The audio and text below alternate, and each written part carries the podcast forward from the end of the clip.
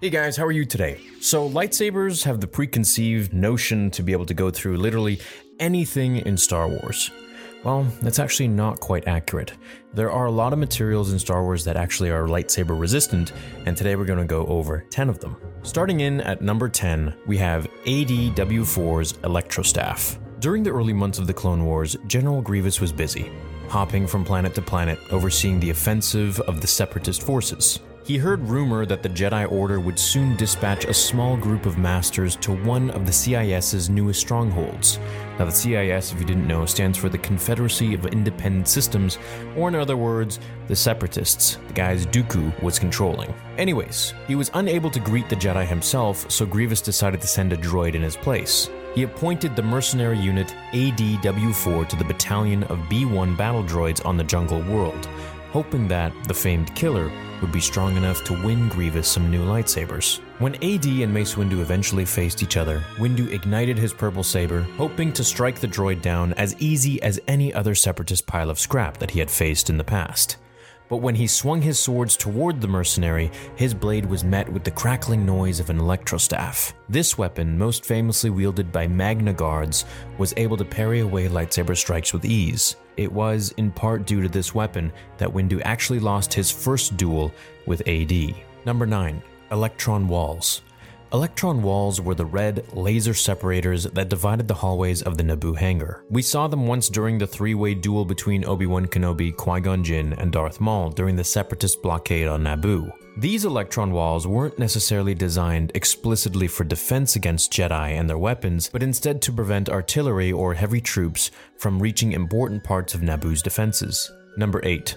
Ultrachrome. In Legends, ultrachrome was a material heavily used in the manufacturing of weapons of war. Most notably, we found it in the starships of the ancient Republic and Sith empires. During the rise of Exar Kun, when he betrayed his masters and followed the teachings of Freedon Nadd's Phantom, ultrachrome was one of the most important resources in fleets of the time. Later, during the rise of the Galactic Empire, ultrachrome fell out of favor in starships, but was used by the Inquisitors in their battle attire. Number 7. Vodo-Siosk Baas's staff. In one of Exar Kun's earliest flirtations with the dark side, we could say, he dueled his fellow Jedi, a Cathar, named Sylvar. The Cathar were giant, lion-like humanoids, who not only were physically stronger than most other beings, but also had the natural weapons that most felines featured, namely razor-sharp claws and massive fangs. While dueling Kun, Sylvar unsheathed her claws and slashed the future Sith Lord across his face. Enraged, Kun swelled with anger and the dark side of the Force filled his limbs. He brought his lightsaber down on top of Sylvar, nearly ending her life, but in the nick of time, Master Baas slapped Kun's hand with the tip of his quarterstaff, causing him to drop his lightsaber. Unable to stop the torrent of anger streaming from his mind, Kun then went on to fight his own Jedi Master. In the ensuing duel, Baas imbued his staff with the Force, allowing it to resist most of Kun's lightsaber strikes. So this one in particular I find interesting because it's almost like a form of Tutaminis, where you know Yoda could control Force lightning with his hands when it was being shot to him, and other Force users in the past could do this. But if you were powerful enough to imbue a object with the Force, then essentially you could repel a lightsaber on that object too. So it makes me wonder what if a Force user was so powerful that he could imbue himself with the Force entirely, at least his skin, and therefore be impervious to any lightsaber attack? Could he do this forever? It's like in real life where Shaolin monks can resist pierce attacks and other attacks, but only exemplified in Star Wars. Number 6. Neuranium. Neuranium, like some of the other materials on this list, is a uniquely powerful metal in the galaxy. If used for its original purpose, this incredibly dense steel like substance was able to stop dangerous radiation from leaking out of or into whatever it contained. Since it was so powerful, it became a favorite substance for making art and statues. Even Emperor Palpatine himself commissioned the creation of Sith statues out of neuranium. Since neuranium was so dense, if you were to touch the tip of a lightsaber to its surface, it would last quite a while before inevitably melting away. Number 5. Armor Weave. Armor Weave is an incredible lightsaber resistant material, not because it performed better than Ultrachrome or Beskar, but because it was relatively cheap for what it did. Most famously worn by bounty hunters and soldiers for hire, you probably have seen Armor Weave a time or two if you've ever read Boba Fett or Valan's Tale, because the scaled material is usually what you'd see one of their colleagues wear. Number 4. Beskar.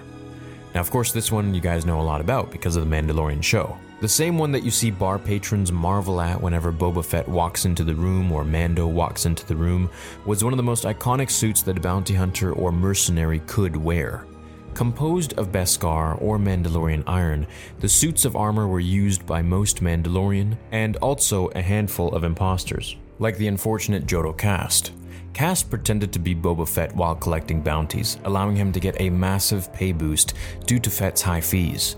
Eventually, the true Fett found out, then lured Kast into a brutal trap where he murdered him by dropping an entire dome on him. While Beskar might not be able to endure thousands of tons of stone and marble falling onto it, it definitely is mighty enough to deflect a few lightsaber slices. Number 3 amphistaffs. Now, these were primary weapons of many Yuuzhan Vong warriors, and one of the most traumatic things a Republic soldier could face on the battlefield. The amphistaffs were actually living creatures and looked much like a thickly armored snake. Whenever Vong soldiers used it in battle, they were able to cut through almost anything they turned the staff towards.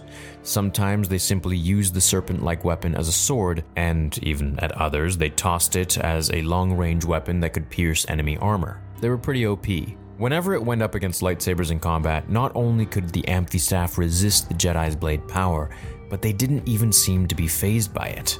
Number 2. Disc Blade. Now, this Disc Blade was a weapon that was very similar to Exar Kun's master's Vodo-Siosk Baas quarterstaff. The force sensitive warriors who used the disc blade needed to imbue it with force energy to make it resistant to lightsaber attacks. But once they did, they were able to endure slash after slash. The disc blades were incredibly unique, I might add, since they were the weapon of a light side offshoot of the Jedi Order, the Zeison Sha, and not the Order itself. As you could imagine, the disc blade was used for ranged attacks, as often as it was used for close quarters dueling, thanks in large part to its circular design that made it easy to spin through the air. And finally, at number one, we have Cortosis swords. Now, these Cortosis swords were very special, not just because they were lightsaber resistant, but because they could actually turn a lightsaber off if it came into contact with it. Famously used by the Sith millennia ago in their fabled Sith swords, Cortosis even managed to find its way into a simple arm mounted shield, which Sith masters were known to use in combat. In the time of the Galactic Republic, Vader went up against a Jedi who wielded a Cortosis blade in one of his many missions during the Purge. Vader faced off against Shadday, Potkin, and a group of Jedi who managed to avoid Order 66. Hopefully, you've seen my comic issue that I've covered regarding this, or if not, you've read that comic in Legends. It's pretty cool. Now, even though Potkin deftly used her Cortosis sword to deactivate Vader's red lightsaber, she wasn't actually able to win the match, of course, as the Dark Lord himself simply wrapped his fingers around her neck and snapped it with his enhanced cybernetic strength. What are some lightsaber resistant materials that I didn't mention that you maybe want me to cover in a, another top 10 video, or I could compile it in a top 20? Or if I listed them all, which one was your favorite that I mentioned? I hope you enjoyed this video and learned something new today and escaped with me to a galaxy far, far away. Leave a like on this video if you enjoyed it, subscribe if you're new here, and I will see you all in the next episode of Star Wars Theory. Until then, remember, the Force will be with you. Always.